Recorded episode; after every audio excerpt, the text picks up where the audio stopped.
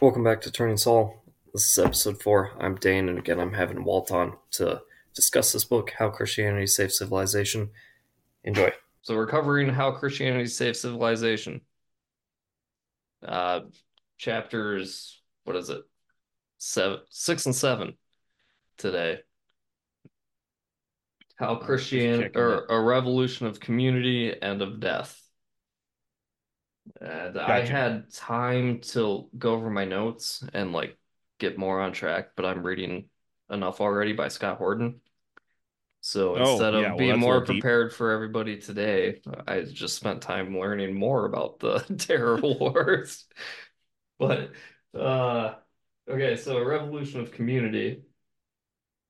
God, page 132. In general, Roman religion allowed people to assume an attitude of religious but not spiritual. That is, people fulfilled their duty to society by continuing the traditional worship of old mythologies, but they did not feel obligated to order their lives based on their beliefs, if they had any. Or to put in another, in another way, ancient people showed that they were good citizens by remaining observant of the cultural and social norms and traditions, but they reserved the right to do whatever they wanted, as long as their behavior did not bring shame on them, their family, or their cult. Ironically, the result is similar to what we see today among these who say they are spiritual but not religious. They feel entitled to believe whatever they want to about the spiritual realm without imposing any restrictions on their behavior. So hmm. I wanted to point that out because spirituality, from what I see anyways, is like rising in culture or whatever. Like they're just trying to be spiritual. And a lot of the people who do that are missing the biggest factor of it, which is God. hmm Like they're trying to be spiritual, but not religious. Like they want to get into the spiritual realm without even believing in God. I would say a lot of them. Hmm. Um, I don't know everything this guy believes, but uh, Sam Tripoli, I like him a lot. I'm actually listening to one of his episodes right now about Leave the World Behind. Okay. Oh, the TV show? Yeah, yeah, I've heard Yep, of it. yep, the Like movie movie that came out. And like he quit drinking, and I'm as far as I know, he's still sober, but Hmm. he's really trying to focus on spirituality. And as far as I know, he doesn't even believe in God, but he's really working on the spirituality of it. And I just found it interesting that even back then they were trying to be spiritual but not religious. And also we kind of touched on this last time where they're doing it, they're doing these things just because of the culture and societal societal norms and their traditions. And they Sure. but on but on the flip side, they could just do whatever they wanted to. Hmm. Know. So, and not only that, but I just Yeah. think it's weird to believe in a spiritual realm without believing in God. It's it it reminds me of somebody who um who is an expert on all things military, but has never actually done it. And and expects to be useful in a military situation, you know what I mean? Or or any topic really. But yeah, somebody because as a kid especially, I was all about guns and number air, airplane numbers and stuff like that. Um, but I wasn't, you know, I was, I had no experience. So, so, uh, what's the verse that talks about having a form of godliness, but denying the power thereof? So if you say, oh yeah, there's a spiritual realm, etc., um, but, but God's a little much for me, then where's the power in that? Like you're literally just talking about your imagination and myths, you know? They Whereas might if you, even be right about it, but then why? I just don't understand their disconnect from spiritual realm to God.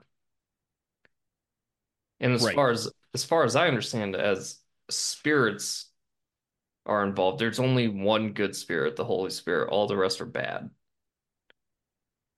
And that doesn't mean all the rest of the I don't even know enough to really talk about it, so I'm just kind of saying my own beliefs, I guess, you know, but I guess Right. angels would hang out in the spiritual realm or in realms that we don't understand, and so do demons. But as far as like true spirits come, it's only the Holy Spirit.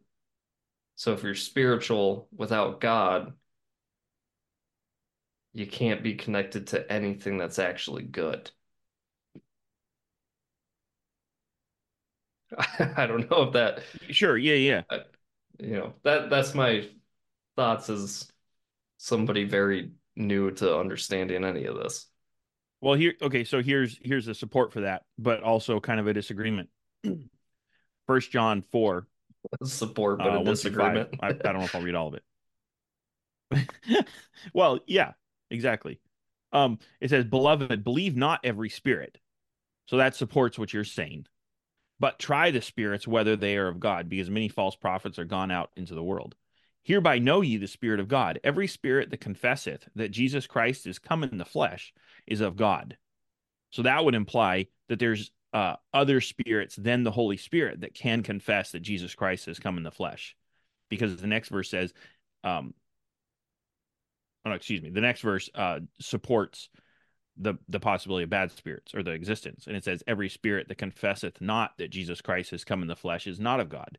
And this is that spirit of Antichrist, whereas whereof ye have heard that it should come, and even now already is it in the world.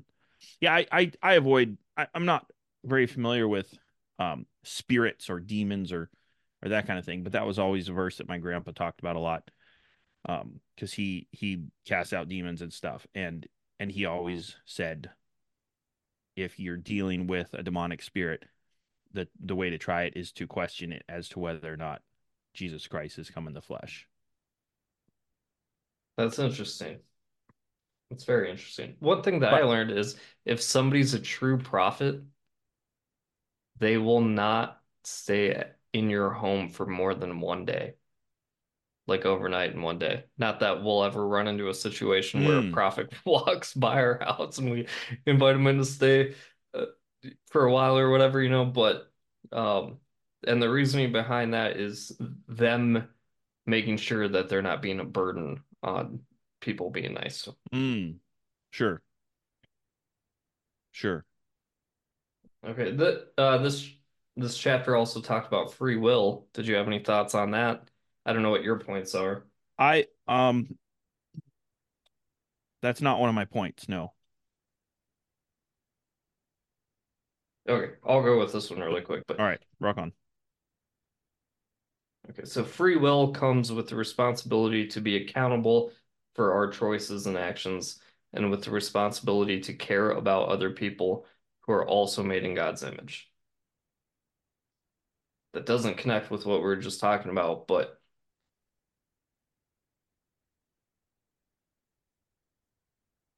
not even sure why I wrote that down, to be honest.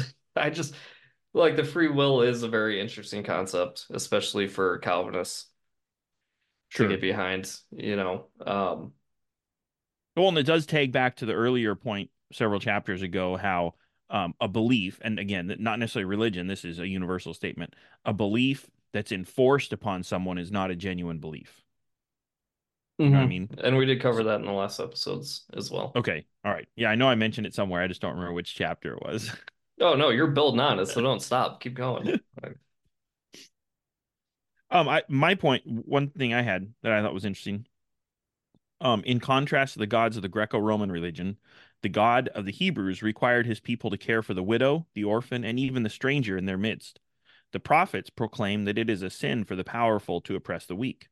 And when Jesus came along, he pressed these expectations even further.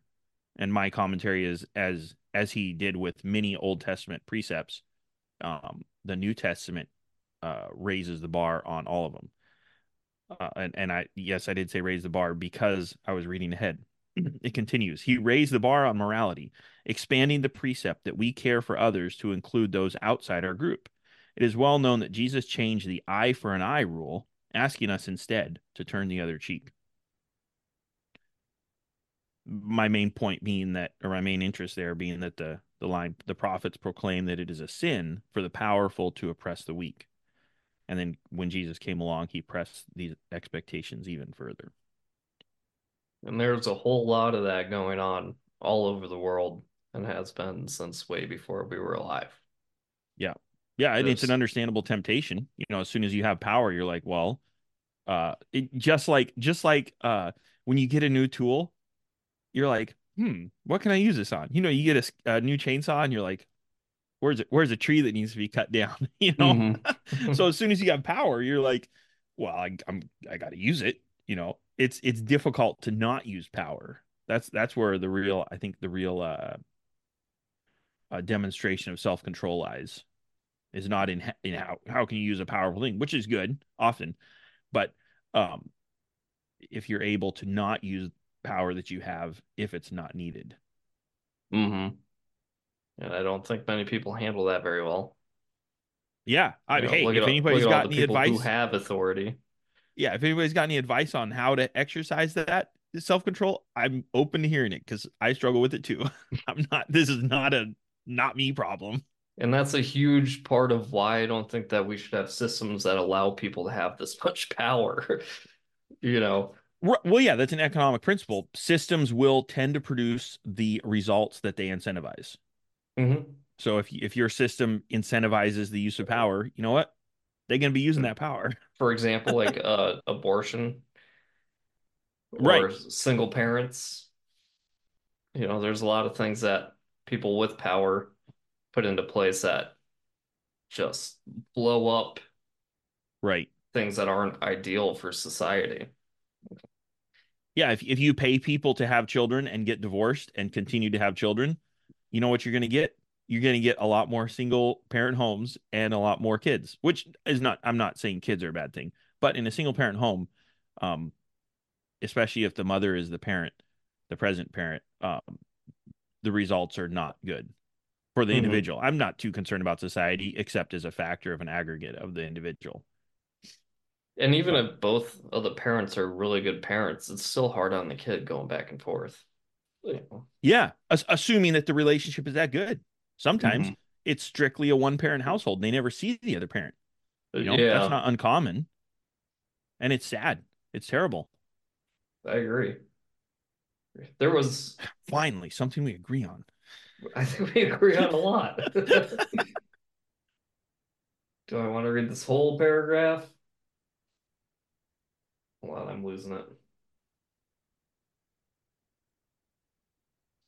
Okay, I'll just read the whole thing. When when gifts were given out to the citizens of the, of a city, they were given out according to so, social standings, so that those who were needier got less, and the destitute were excluded altogether.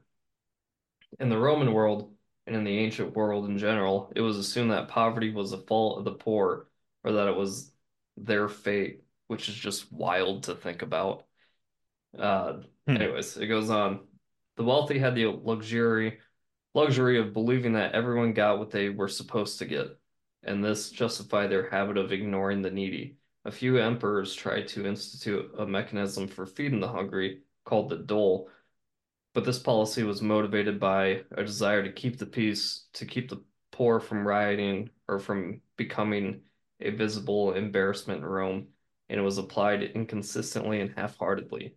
The government responded only to dire emergencies.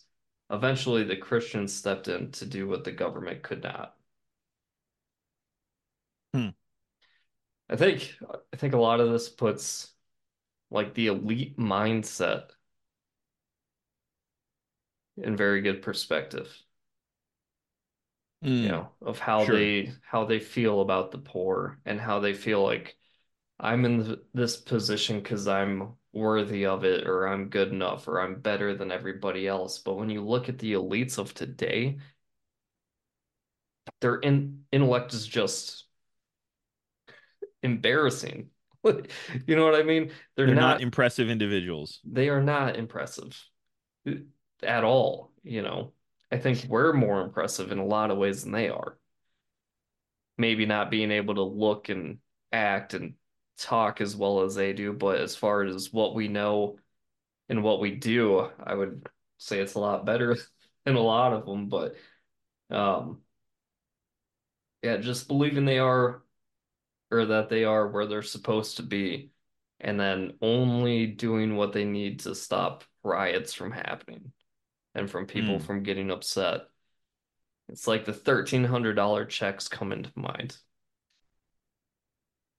Or we'll shut Right. down your business, but we'll just give you a lot of money. And at one point, I forget who said it, but they were, I think it was talking about the airplanes in masking. And like, they admitted we're dropping this regulation or restriction because we ha they the people won't allow us to keep it up as hard as we're going. Sure. So sure. we're just giving them a little bit and a little bit and a little bit to keep them from fighting back. But the reality is these people think that we're garbage and meaningless and that they're way above us in Roman times, in the Roman Empire and the American Empire. Right. Anything Yeah. about all the policies that are supposed to help the poor, they do nothing but make all of us um less wealthy. And it's like if we want to see real change, actual people have to actually start doing stuff to change it. The government yeah. only makes anything worse. Oh yeah. And I would like like I don't think that there's one example I can come up with where this was really bad, but then the government came and made it way better. But I'm open to hearing if there is one. I honestly like if someone's like, "Oh no, actually in this case, I'm tell me about it. I'm curious." yeah. I we might disagree on what a good result is, but you know, Tell tell me and Walt about it, and we will really look into it and see if that was actually the case. yeah, I will tend to disagree with you, but I'm open to hearing about it for sure. I'm, I'll change my mind if I'm wrong. Yeah. I, I like to think so, at least. I, I, I, uh, and this, what you just read doesn't specifically say this, but this is a weakness or a tendency, I think, is to think that, um, the responsibility to give means that the poor have, uh, have an, a claim on the possessions of others. I, I deny that. That's not the case. But that does not mean that those who have more have an obligation to help those who have less. Does that make sense? I know I'd it sounds like I'm debating myself, but I maybe I'm misunderstanding this, but I would say from a Christian perspective, if you have, even if you don't have a lot, you have a responsibility to give. Uh, cor- correct. Bro- I, I would agree with that 100%. My From point like a is political sense, I would say you don't, especially Sure. those who aren't Christian. And I, I don't know. I would say you should, I guess. I guess I'm disagreeing Sure. with myself already. My only point is nobody should be able to force you to, to do that. Nobody should be allowed to force you to do that. a hundred percent. Yeah. God requires obedience from everybody, whether they're a Christian or not. That's why you go to hell because you did not obey. But my, but, um, you, where was I going with that? You, those, un, the unsaved will benefit in, in this life from obeying God's commands. There's that, uh, that's the whole point of it. I wouldn't say the whole point of it, but, Mhm. um, And as we've seen from this book, like society benefits even if people aren't transformed into Christians if they just start following the principles. R- Sure. Yep. Yeah. And and but my point, my original point there was that all of this does not mean that the poor have a demand on the possessions of others. That that goes counter to the whole point of me owning something and being able to give it to you. If you have a demand on something that I hold, it's not mine.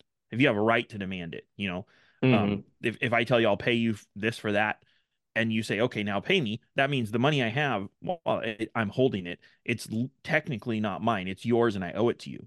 So to say Mhm. that the poor have a, the right to demand um, something from others, especially if they did nothing to earn it, um, that's not correct. But that can still mean that I have an obligation to give. You're right. Yeah. Yeah. I like it always the Bible talks about you giving. It doesn't talk about you forcing other people to give. Right. Sure. Um, we don't have a lot of time, which is okay because these two chapters, I think, had the least amount for me to talk about. But do you have anything to touch on about the community? before we hurry up and go over the revolution of death, which could be a very important one actually, but Um, though I just have a line to read. The Christians believe they could not do otherwise, based on their conviction that the value of a human being does not rest on his membership in a particular group or his ability to contribute to the public welfare. Rather, the value is universal, and every person is owed respect regardless of his standing in society. And I just added a note that I think they should have put in there that says being created in the image of God is what gives value. So that's it. I like it. You know what? Why don't we just end this one? And Sounds then we good. can do the the other two that way we're not pressed for time because Death there's one. there is some good points. There's some good points on there. Some really interesting things that there's the Romans were extremely weird about death, especially dead bodies, Right. which doesn't Yeah. they which doesn't make sense to me because they were the like they're called they're a culture of death. Mm. Yet as soon as they murdered somebody, they're like, get this body away from me instantly. Like I can't be around the body that I just tore apart myself. You know what I mean? Right. So it was weird, but we'll touch on that with the revolution of the state, which should be an cool. interesting one for us because we're both anti that thing. So, anyways, okay, Yep. I'll send you a look, link here soon. Cool.